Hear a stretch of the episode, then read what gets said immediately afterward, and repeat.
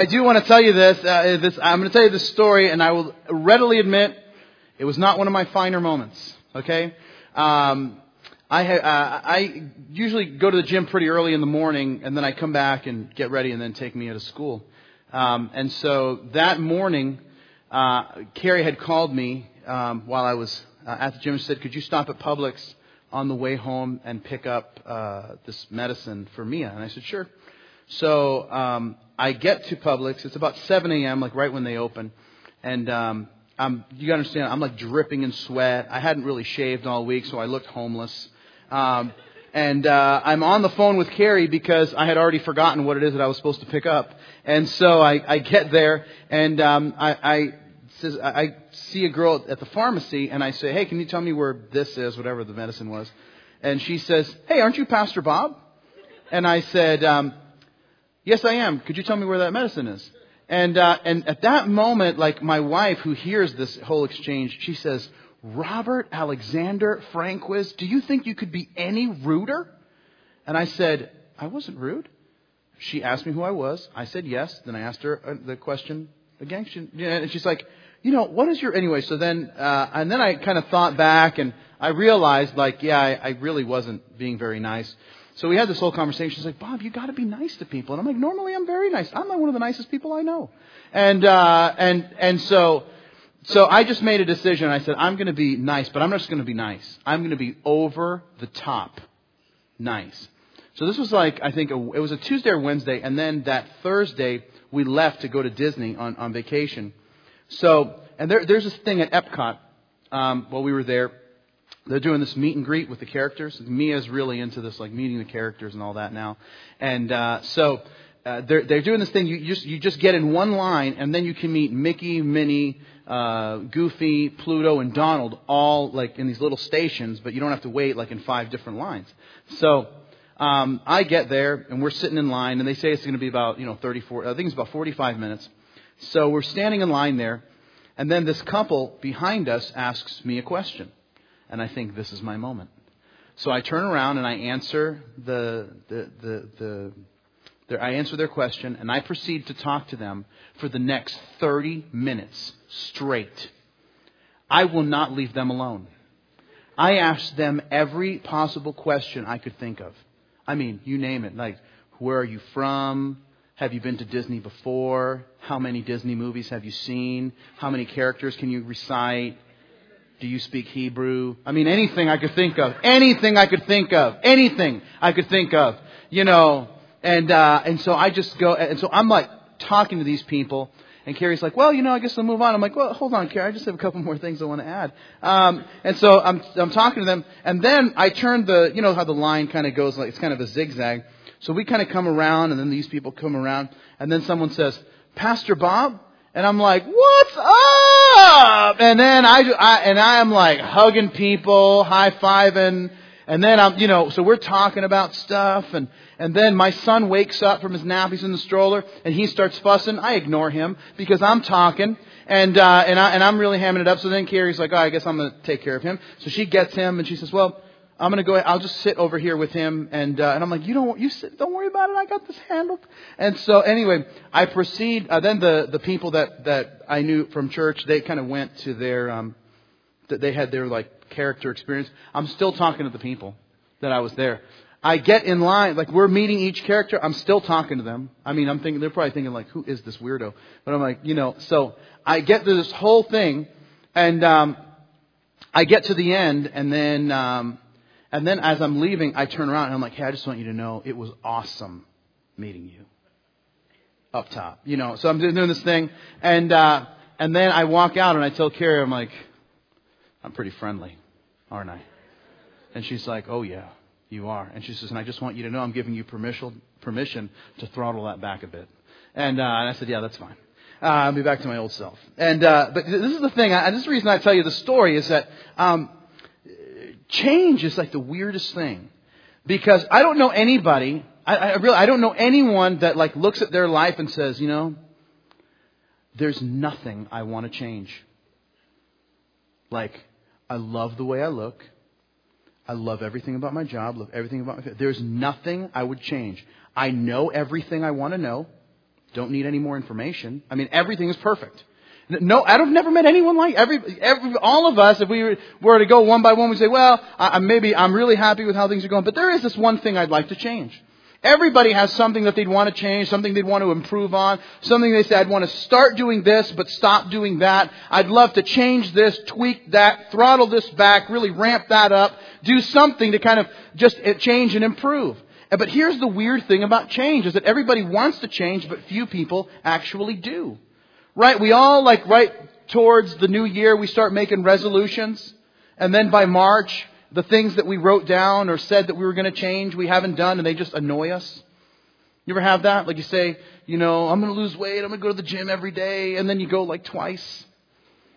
And then it's like you won't even go down the street that the gym is on because you're like, oh yeah, come on, you know, you just you just have this weird feeling. I had this happen to me um, a few years ago. Uh, I, a few years ago, I bought a journal because I just felt like it was an important thing. Because you know, like all of these, you know, uh, like great writers and, and people, they all journaled. And I thought, you know, I should probably journal.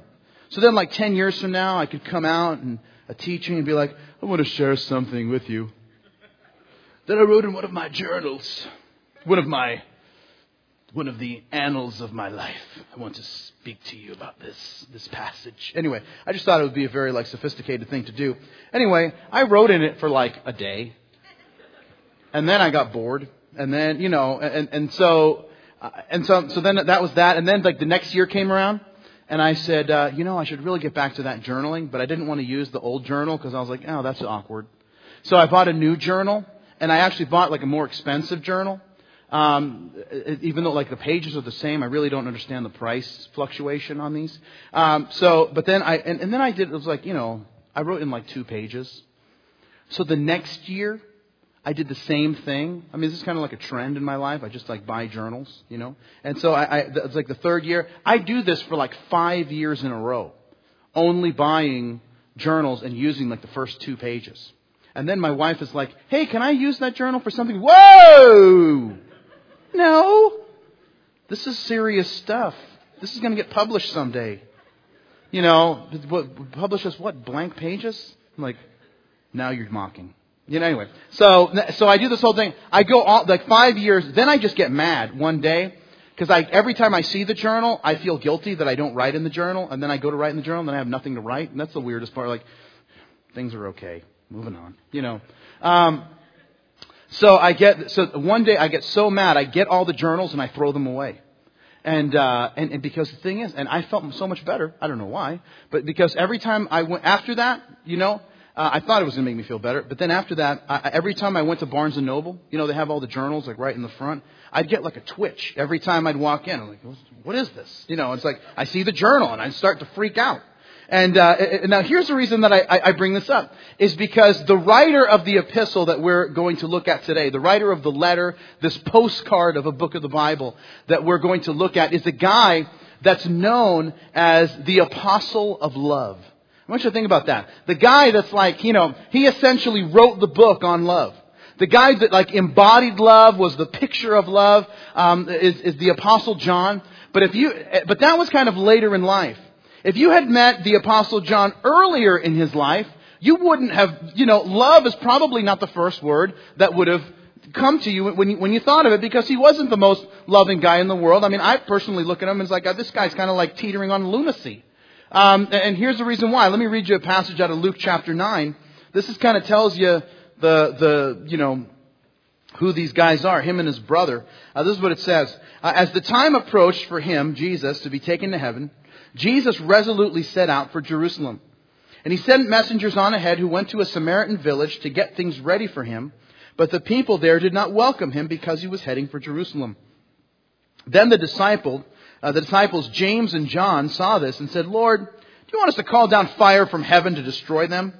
And Jesus turned and rebuked them, and then his, he and his disciples went to another village. And that's how they end up getting the uh, nickname the Sons of Thunder.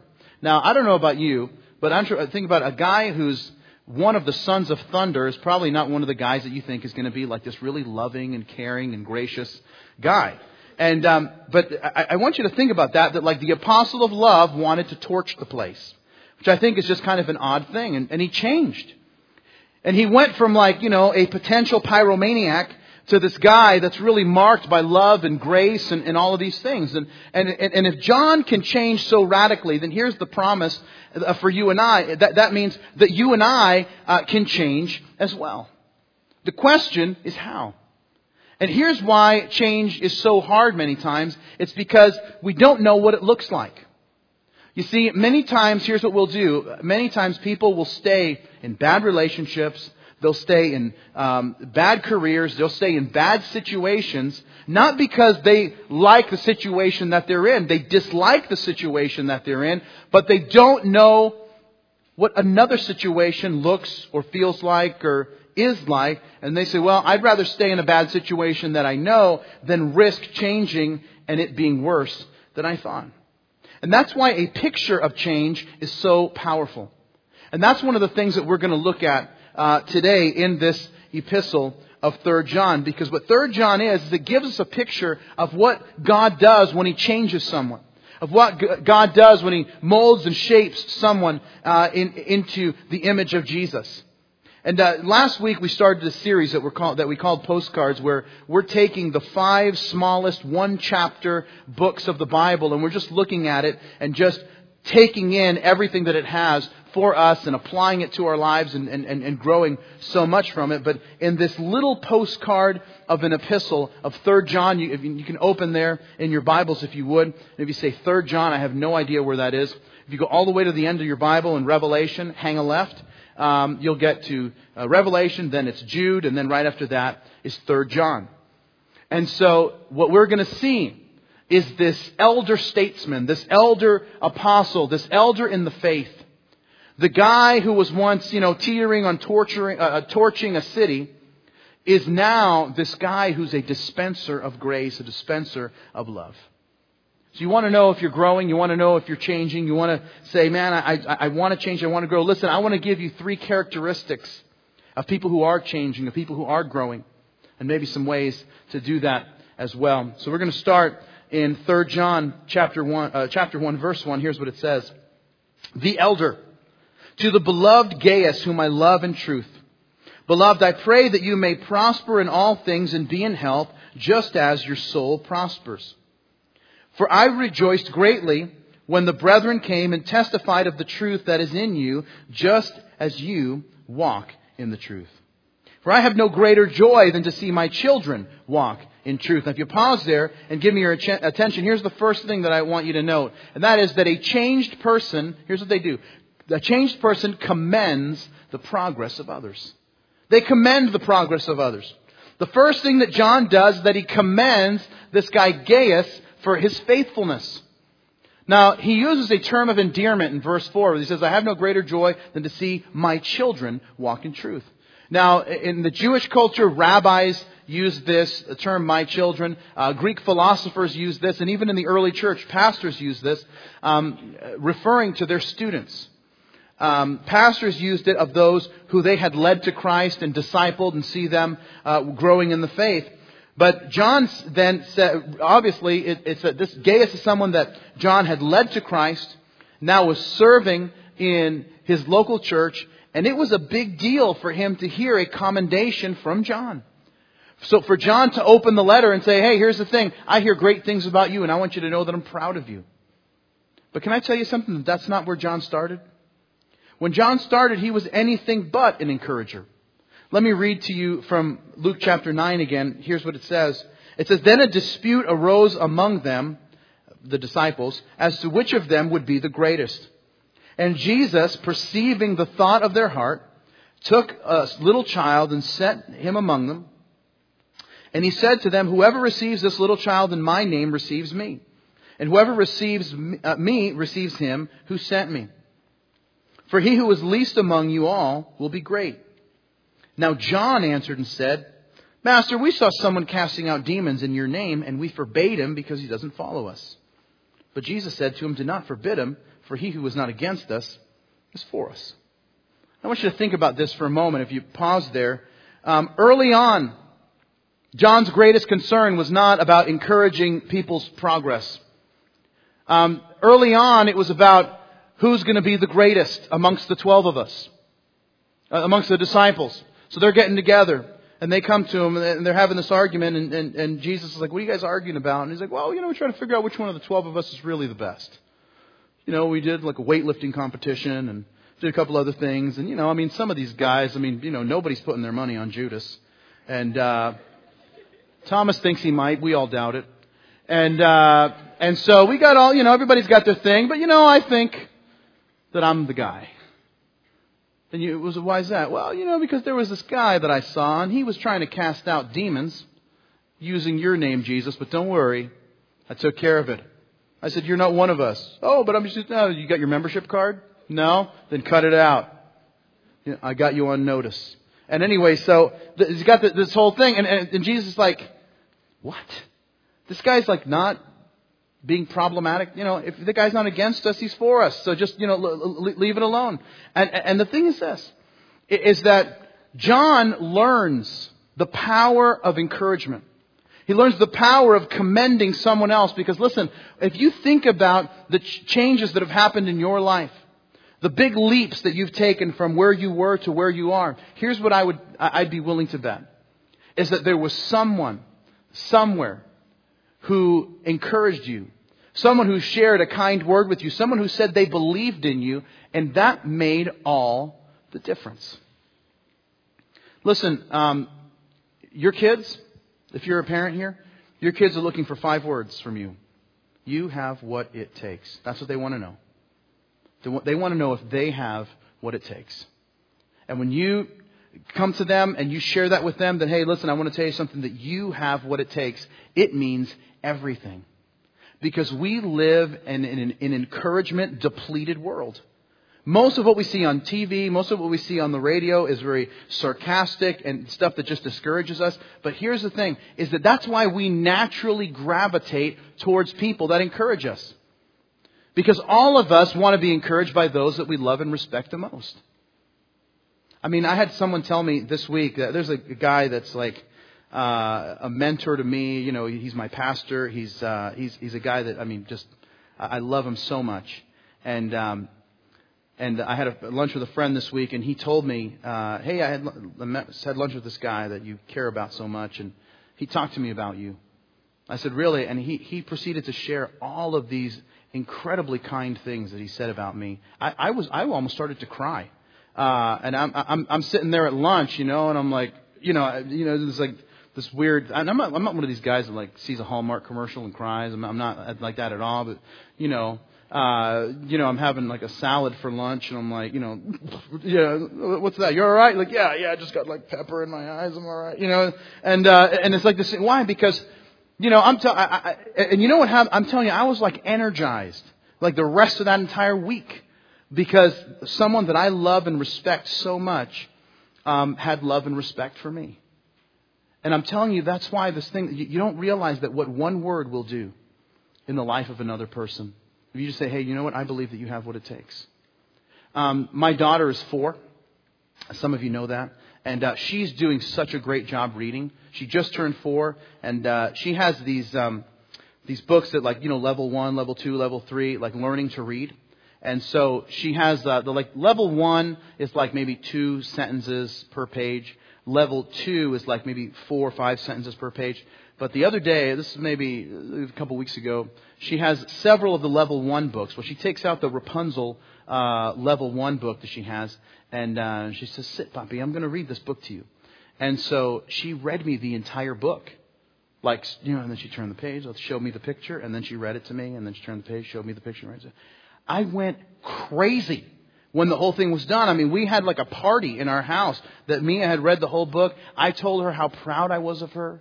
And then we got to the level two and she's still learning, but she read an enti- one entire page of the book. I mean, she got all the, and then she had one word that was, she like, what does that mean? And she sounded it out and she got it. And I mean, we went berserk jumping up and down on the furniture. You know, Carrie put the kibosh on that pretty soon. But, um, but I mean, we were going crazy. I mean, it was awesome. And I told her how proud I was of her. And then, um, you know, she went to bed.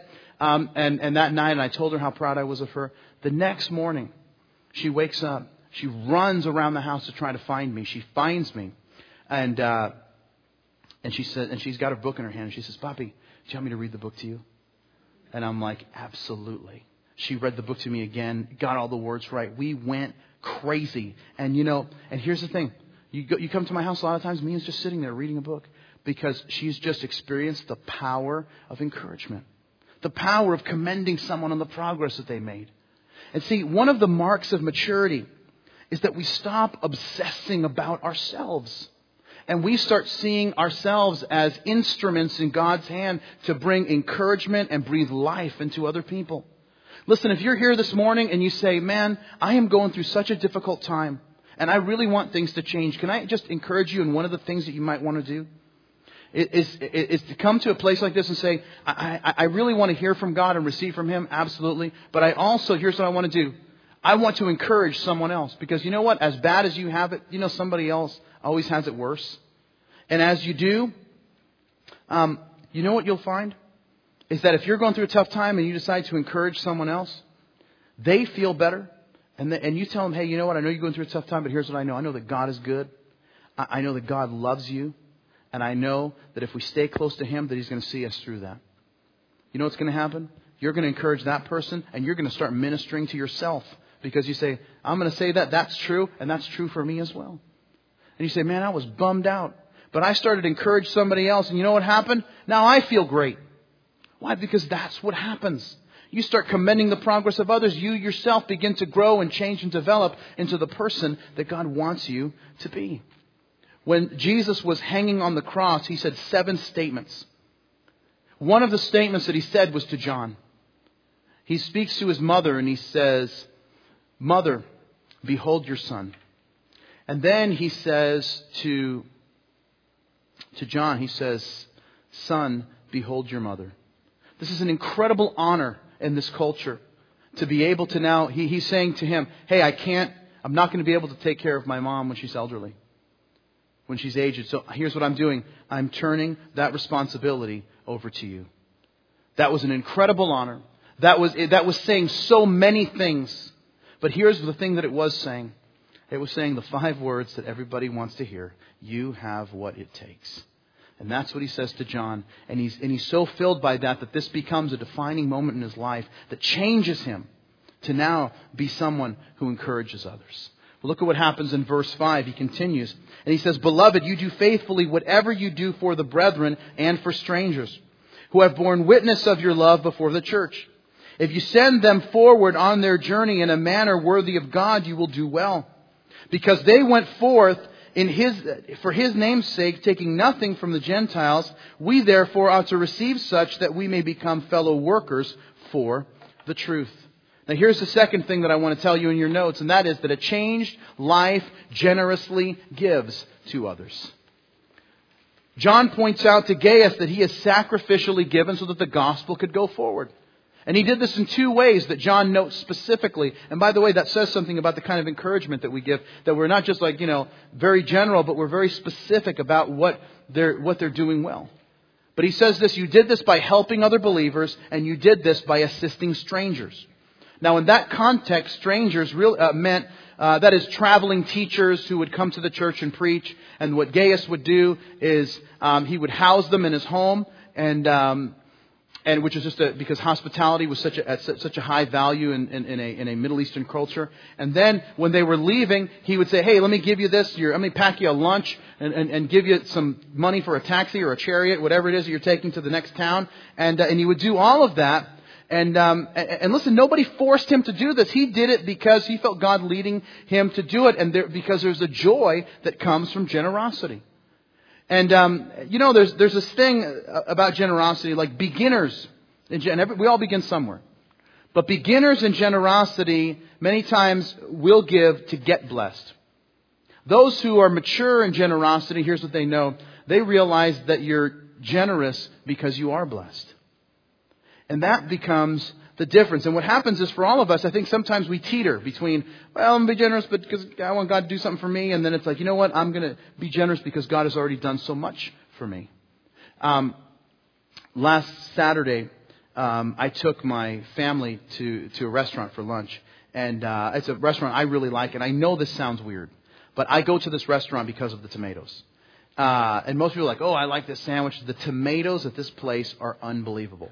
And, um, and, and I don't know what they do to them, but they're just awesome. And so, um, so I order my meal and I say, listen, and they're like, oh, what do you want as your side? Tomatoes. Do you want a salad? No, I want tomatoes. I want as many tomatoes as the people in the back are willing to relinquish. And, um, and so anyway, my meal comes and I've got these big, thick, ripe vine tomatoes. And my daughter Mia, who's sitting next to me, she says, Papi, I love tomatoes. And I'm like, Mia, that's nice to know. And, uh, and she says, but, but Papi, I love tomatoes. Maybe you can share some with me. And I said, Mia, I would be happy to. Let me cut you this little sliver, and then you can just have a taste. And she says, um, and then she eats it, and she says, okay, uh, more, please. And I say, okay, another little sliver. And she says, um, Papi, maybe you can make those a little bigger. And I'm like, well, maybe just a little bit bigger. And uh, so then, anyway, so um, all of this, and now mind you, she asked me for some, and she doesn't like pickles, and I wanted to tell her like, oh, they're not really tomatoes, they're just big red pickles, but I didn't. Um, and so anyway, about three minutes later, she has eaten all of my tomatoes. I have ordered more tomatoes. They've come back. Now Xander, my son, starts grunting because he wants to get in on the action. And when the whole thing was said and done, I had gone to this restaurant to eat tomatoes. I got one bite of tomatoes, and uh, because my kids are like tomato freaks. My son, uh, who's, just loves, they both, my, both my kids love tomatoes. My son has a step stool. He will push the step stool up against the counter. He will climb up on the counter and he will get, there's a basket that we have some, some fruit and stuff in, and he will reach in and get a tomato and just start eating it like an apple. And I'm like trying to explain to him, like, that's not what we do in a civilized culture. But uh, he doesn't really care. And um, so the end of the day, um, uh, we're putting Mia to bed, and, and she gives me this big hug and kiss, and she says, Papi, I love you so much. This was a great day. And, uh, and I mean, it's like this awesome moment that we have, and, and it's really sweet. And then um, Carrie's there, and uh, Xander was already asleep, and, and she says, um, and she says, you know, Bob, today really was a perfect day. You know, I mean, could anything have made it better? And I said, well, you know, honestly, one or two tomatoes could have, but you know, what's what's a couple tomatoes amongst friends? Um, you know, I hear what you're saying. And uh, and, and now, now here's the point. The point is this: is that you come to know Jesus. You know what happens? He makes you more loving, and in turn, the fact that you're more loving makes you more generous. Because love just compels us to do things for those that we love, to do things for God who loves us, and to do things uh, for others as well. In fact, in that great chapter on love in 1 Corinthians 13 that tells us that, you know, um, you know, love is patient and kind and that, uh, you know, keeps no record of wrongs and that, you know, love believes all things and hopes all things uh, and endures all things and love never fails. Um, in the original King James, when they were translating it from uh, Greek into English, they actually translated that, the, the agapeo, which is the, uh, the, the, the, the Greek word, they didn't translate it as love in the original, they translated it as charity. But um, now it's translated love because the term charity has been changed. Uh, that charity now is like, you know, just uh, it means a, a, handout or it means giving to someone in need or something like that. But um, in, uh, charity, in its original definition, simply means love in action.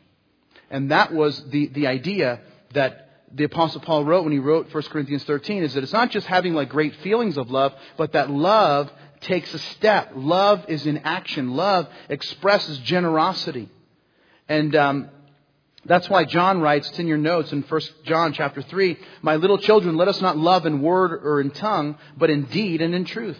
And by this we know that we're of the truth, and we shall assure our hearts before Him. That's the heart of the gospel. The heart of the gospel, when you know that you're changing, is moving from greed to generosity.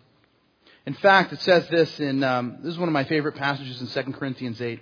Um, it says this, uh, But since you excel in everything, in faith and speech and knowledge and complete earnestness and in the love that we have kindled in you, see that you also excel in this grace of giving. I'm not commanding you, but I want to test the sincerity of your love by comparing it with the earnestness of others. For you know that the grace of our Lord Jesus Christ, that though he was rich, Yet for your sake he became poor, so that through so that you through his poverty might become rich. That's the heart of the gospel right there. That Jesus, who had everything, emptied himself and became nothing, so that we might inherit everything. And that's what John essentially says to him. He says, Listen, people know of your generosity. I commend you for your generosity because it's modeling who Jesus is. And look at the last part. Now he's going to talk about the heavy stuff. And here's what he says in verse 9. He says, I wrote to the church, but Diotrephes, who loves to have the preeminence among them, does not receive us. Therefore, if I come, I will call to mind his deed, his deeds which he does, prating against us with malicious words. And not content with that, he forbids, uh, he himself does not receive the brethren, but forbids those who wish to, putting them out of the church. Beloved, do not imitate what is evil, but what is good. And he who does good is of God, and he who does evil has not seen God. Demetrius has a good testimony among all, and from the truth itself.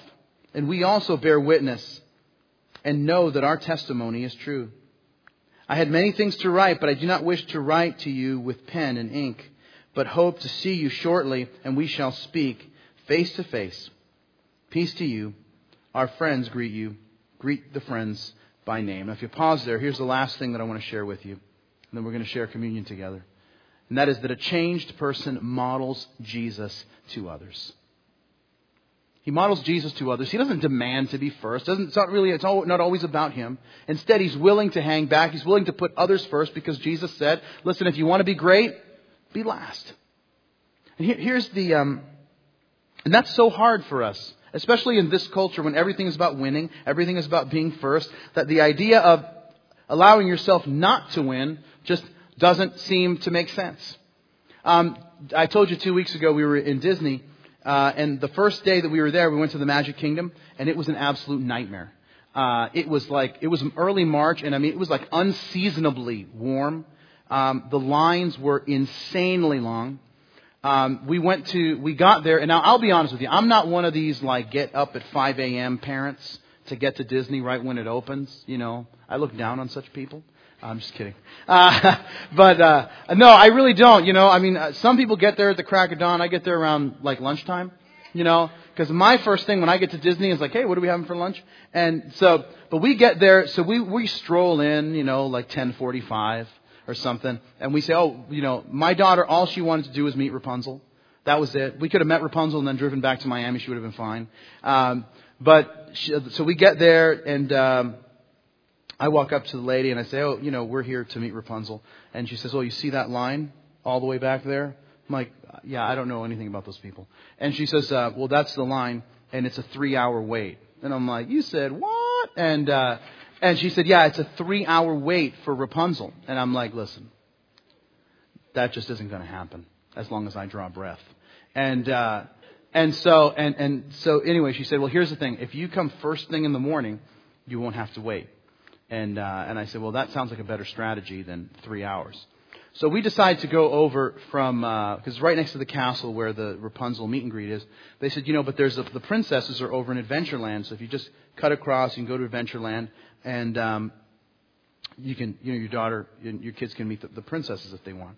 And I said, well, who's there? And they said, it's Sleeping Beauty, Cinderella, and Beauty Belle. I said, perfect. Those are my daughter's three favorite princesses besides Rapunzel.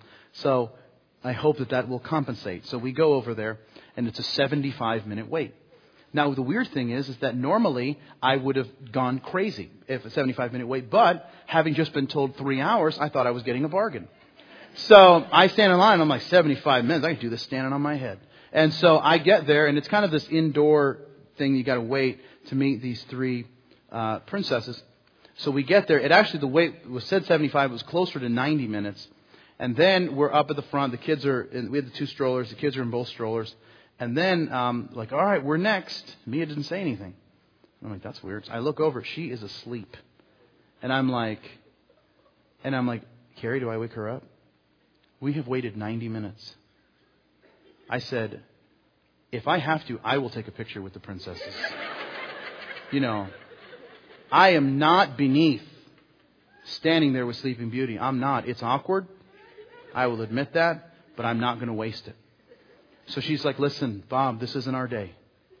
Let's just we're taking our lumps and let's just let's just go back to the hotel. We'll do something else and then we'll come back early in the morning and do it. And I said, well, all right. So we're walking out and there's this lady that works there and I said, can I just talk to this lady for a second? I have a very brief conversation with the lady, and then I come back. Carrie's like, what were you guys talking about? I'm like, oh, nothing. You know, just talking about life, you know. And, uh, and so we, so we leave. We get back the next day. Um, and I mean, we got there. The place wasn't even open yet. We're there. I mean, it was like Mickey pulled up. We're right behind him. You know what I mean?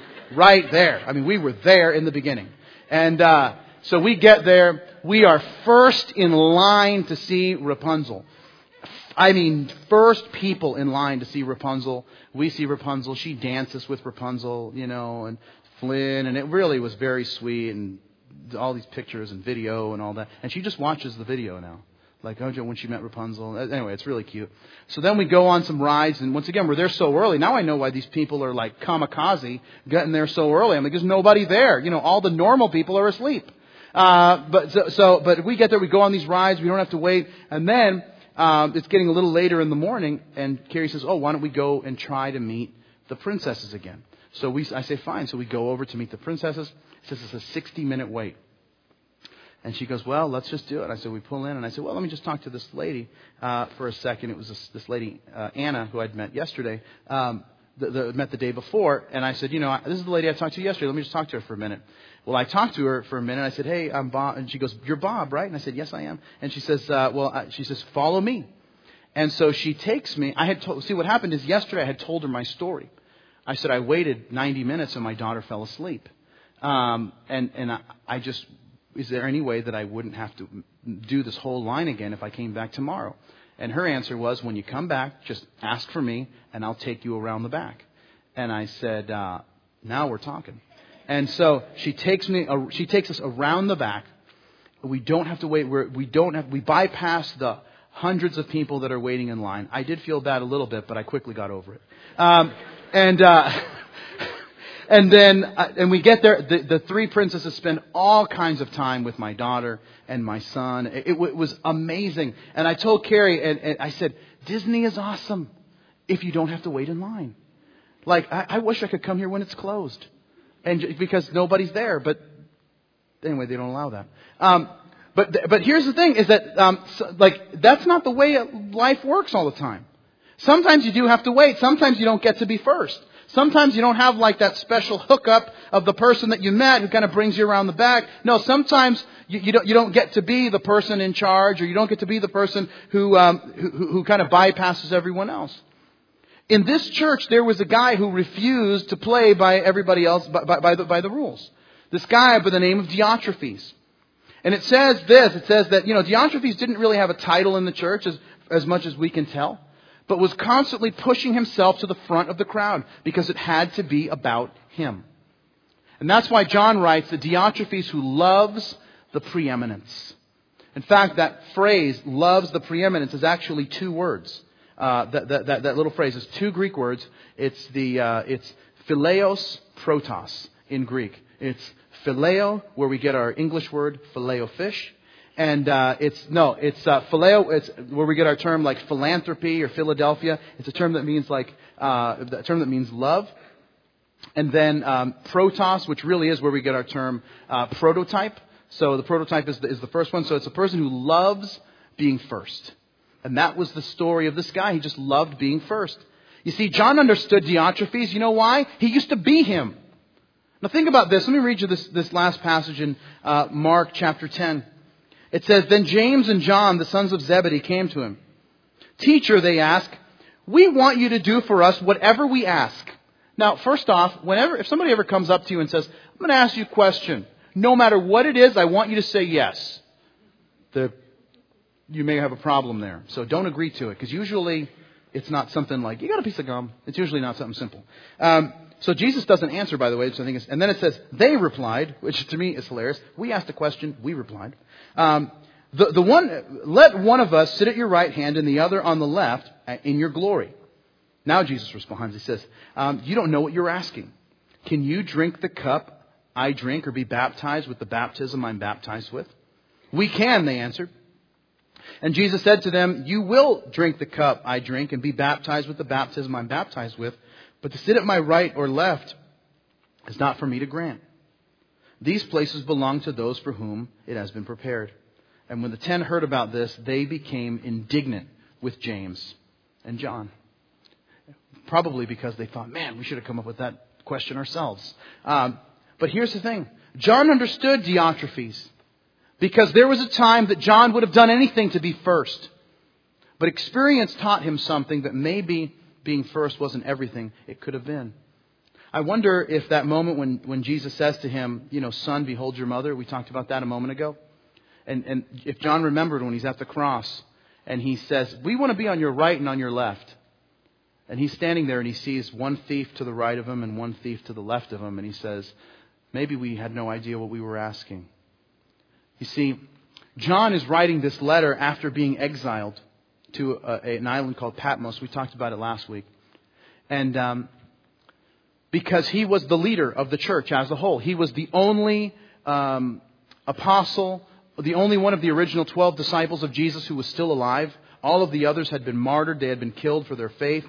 And uh, the only reason that he was exiled and not executed is because Domitian, who was the Roman uh, Caesar at that time, the emperor, he tried to kill John a couple of different ways, a couple of different times, and it didn't work out.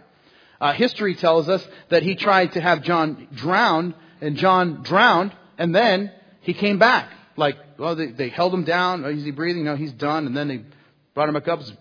You know, he's still alive. Well, the drowning didn't work. And then the next thing they did, history records, is that they actually had John boiled in oil. And uh, that still didn't work. And so then, you know, you can imagine Domitian obviously frustrated that his torture, death tax, uh, you know, tactics didn't work. And you can imagine that. I can only imagine that conversation you know, Domitian says, you know, why is John not dead? You know, I, I don't want to ever see this guy again. And then, you know, the Roman executioners are like, you know, uh, you know, we're sorry about that, boss. So, uh, you know, we're going to send him away. Don't worry about it, Caesar. We'll take care of John. You keep working on that salad idea you got going on, and we'll take care of it. And uh, apparently, apparently his executioners were from Brooklyn, but that's another thing entirely. Um, and, and so. But here's the thing. well, boss. Uh, so here, here's the thing. Is that John now is writing this letter. Listen, this guy has been fried, poached, and boiled. And he's saying, you know, when I get there, I'm going to talk to Diotrephes. You know why? Because maybe being first isn't all it's cracked up to be. And uh, John tells Gaius, he says this. He says, listen, Diotrephes, I'm going to deal with him. Don't worry about him. I'll take care of that. You just continue to imitate what is good you consciously imitate what is good. You know why? Because sometimes we unconsciously imitate things. We don't realize it. Uh, whenever we, this is just something that I just give my wife a hard time about, but when, whenever we go to Boston to visit my family, and we'll go up for Thanksgiving or, or for the summer, uh, a couple weeks in the summer, and uh, we'll go up there, my wife, by the time, when, however long we go, by the end of our trip, my wife has dropped her R's and she talks like she's been in Boston for 20 years. And uh, she's like, you know, so Robert, we going to the car? And I'm like, who are you? You know, are we going to park the car at Harvard Yard? I don't know if we are or not. We'll have to see how the day goes. And, uh, you know, my kids do this. Listen, my kids imitate me. Drives my wife crazy, uh, because they tend to imitate the wrong things that, that I do. Uh, like this morning, this is, this this is like actually, you're getting like real time, alright? This is like 24, alright? But you're getting real time stuff happening in my life. But this morning, um, uh, uh, my, let me just say this. My wife eats really healthy. She eats really healthy. I, not as healthy. And, um, but here's the thing that happens is that, uh, like, when we talk like cereal, like we go through the cereal aisle and I, I buy, you know, my two favorite cereals are Cinnamon Toast Crunch and Apple Jacks. All right? Testify. And, uh, and so, so here's what happens. So I buy, we're at the store, I buy a thing of Apple Jacks. And I, like, I eat healthy all week and then Sunday, is like my sanity day, or as I like to call it, dieters gone wild. Um, and uh, I don't even know where this stuff comes from. Uh, and so, and but so I, I'm like, I want it because Sunday I'm going to have a bowl of Apple Jacks. Well, I have already like indoctrinated my kids to love Apple Jacks. Not that it takes much; it's just so delicious. And so my wife, on the other hand, she's like, "Why do you do this?" Why do you buy them this stuff? You know? And she's like, if you do it for yourself, I can't control that. But don't buy the kids the death cereal anymore. That's what she calls it now, the death cereal. And uh, because, you know, since my wife's like, since she's been seven years old, she's always liked like old people cereal. You know, seriously, she likes like, you know, like all the bran flakes, like from the time that she was like 10, like a little kid, she has checked the side of the box to find out how much fiber is in the bowl of cereal. And I'm like, who does that? That's not normal. And, um, and so anyway, like, she's like, well, how did you pick out cereal as a kid? I'm like, easy. The picture on the box and the toy that was inside. Like everybody else. And, uh, and so anyway, so, I, but I'm trying to like, I'm like, alright honey, don't worry about it. I'll fix this with the kids. Because I've got my son eating Apple Jacks too, which that's the part that drives her nuts. So he's not even two, and you got him eating the death cereal. And so I say to her, I, I say to Mia this morning, I say, Mia, you probably shouldn't eat Apple Jacks anymore, but mommy has this delightful cereal that's called Kashi Good Friends. And uh, I'm like, oh, it's filled with fiber and other stuff that uh, you're gonna love. So I'm gonna give you some so you can try that. And her response to me was, no way. I want Apple Jacks. And then she says this, this is like the best thing ever. She goes, and Bobby, they're not good friends if they don't taste good. That's, and I said, uh, Carrie from the mouth of babes. This is gospel truth being spoken here. And, uh, you know, she has a quick wit. I don't know where she gets it, but she has a quick wit. And, uh, but you know, but here's, here, here's the last thing I want to tell you. Um, you know, John wanted to be first, wanted to torch the people, you know, who didn't. He um, became this incredibly gener- generous person. And how, did, how, do you, how, do, how do you change? I really, really, it takes two things. It takes someone to imitate, or in, in, in maybe in, in, another way that we could say it is, it t- gives us uh, someone to look at to give us a picture of what the future could look like for us. But then it takes one other thing, and that is something to motivate or someone to motivate. That's why the Apostle Paul says in Ephesians, he says, therefore, become imitators of God as dear children.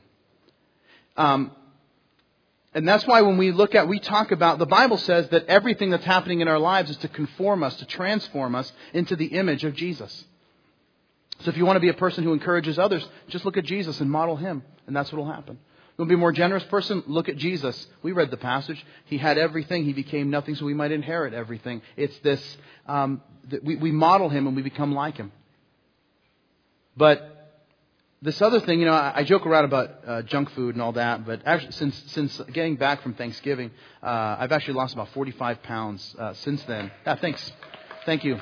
Um, um, and, and here's the thing: this is the question that I get all the time.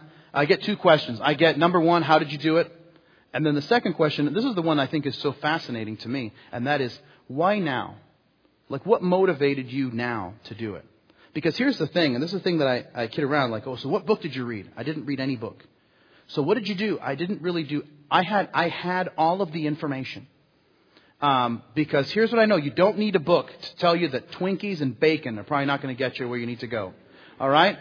So you probably, why about this 500 page book? It said something about Twinkies. It's fascinating. No, you already knew that. We are, I already knew that. Uh, right? But, but then here's what happens is that, um, but on a more personal note, the, the why now, that to me is the question that fascinates me. Because it's, it's innately like we understand that it's, it's a, we need a picture of the future, and then we need something to prompt us to say, this is why we need to do it now. Um, I have a cousin, uh, I told you about this, uh, who I was close to, who passed away this past year. Uh, he died very unexpectedly of a heart attack. Um, he was 37 years old. Um, and he was, you know, about a year older than me. And, uh, you know, him and I kind of grew up together. And um, it was very uh, hard on me and on my family. And, um, and this past October, I turned 37. And, um, I mean, there was really only one person I was thinking about when I turned 37, and that was him and uh, and so and and I went to Boston this Thanksgiving, and and you know to be with my family, and it was I mean Thanksgiving is always fun. I mean there's like 40 or 50 people. I mean it's like a mob scene in our in, in our house with my my my family up there, and um, and it wasn't the same because he wasn't there. I mean in so many ways he's like he was like this larger than life kind of personality. You know, Thanksgiving uh, for uh, him was he would stand in the kitchen and uh, and there'd just be like this crowd of people around him, and he would just make jokes and tell stories. And I, who tells makes jokes and tells stories? But uh, but he does that, and it was like it, people just gravitate towards him, and um, and that's the moment. That's the moment that I decided that, that things had to change. There had to be a picture of the future, but there has, there has to be something that, that motivates us to say, I've got to do this, and I have to do it now. Um, listen, you could be here this morning, and you could say, you know, Pastor, here's the deal. I am going through the worst season of my life right now. And, and truth be told, I have no idea why God is even allowing this to take place. Can I just share something with you? That maybe God is allowing this to take place because this is supposed to be the motivation. This is supposed to be the thing that just sparks the change. And it's not like, well, I just don't know. Maybe it's this. Maybe you know God's Word enough and you know what you're supposed to do, but all these other things around you that are going wrong and these things that aren't going the way that you wanted, these are the things that, that, that are t- trying to just incite you to now begin to do the right thing. Because maybe the situation that's happening is the very thing that brought you here, and if you weren't going through that, you never would have been here. You never would have heard about how God wants us to change and how we can change, and that Jesus died for you the same way He died for me, the same way He died for us. And that we can experience eternal life and peace and joy and really change and become the people that God wants to be, really become the people that we ultimately want to become. But that doesn't happen apart from inviting Jesus to come into our life, to be our Savior, that's where the change begins. Where we say, God, I don't have to be first anymore. I'm asking you to be first because that's the only way that life begins to make sense. And so that's what brings us to the communion table. It's where we remember the sacrifice of Jesus, and it's where we realign ourselves with God. And we confess what needs to be confessed, and we promise whatever needs to be promised, and, and um, but here's, if I can, just a word of caution. Uh, we're going to pray in a moment. The band's going to come out. Um, and, and, but here's the thing. I just want to share this, this one thing. A word of caution, if I can. The Bible says this in the book of 1 Corinthians. It says that a person um, shouldn't take communion in an unworthy manner. And we say, well, what does that mean? And he goes on, but the, the idea is this, is that to take communion in an unworthy manner is to take communion and not be a Christian.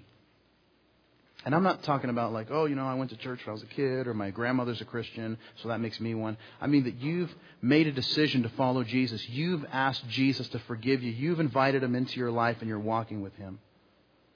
You see, um, that because to, to take communion and not have made that decision, we don't really know what it is that we're commemorating, what we're remembering, what these elements that we're going to have in our hand is really signifying. And so here would be my encouragement to you is that if you're here and you're not a Christian, that you make a decision to, to, to, invite Jesus into your life, to ask Him to forgive you of all of your sins, as many folks in this room have asked them to forgive them of all of their sins. I've, I've asked them to forgive, them of all, forgive me of all of mine. And that that being the case, that we would then come to the communion table and rep- that these elements represent a Savior who died for us. And that He's not just a Savior, He's our Savior. If you say, well, I'm not ready to make that decision, that's okay.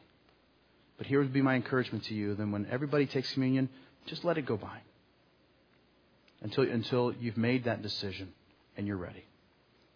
So here's what we're going to do I'm going to pray. Mark's going to come out and. Uh, I'm going to invite then everyone to come forward to take the elements, take them back to your seat, and hold on to them because we're going to partake of the elements together. So let's pray together. Lord, thank you for your grace, for your love, for the fact that you don't leave us as we are, but instead you allow us to change, to, mold, to be molded, shaped, developed into the people that you desire for us to be, the people that we ultimately want to become. Lord, may this time of communion be an opportunity for us to realign ourselves with you, to draw close to you, to never forget the salvation that we have, the forgiveness that we experience is simply the result of a Savior who loved so much that he was willing to give all that we might inherit everything. In Jesus' name, amen. In the Gospel of Matthew, it says this And as they were eating, Jesus took bread, blessed and broke it gave it to his disciples, and said, Take, eat. This is my body. Let's partake of the bread together.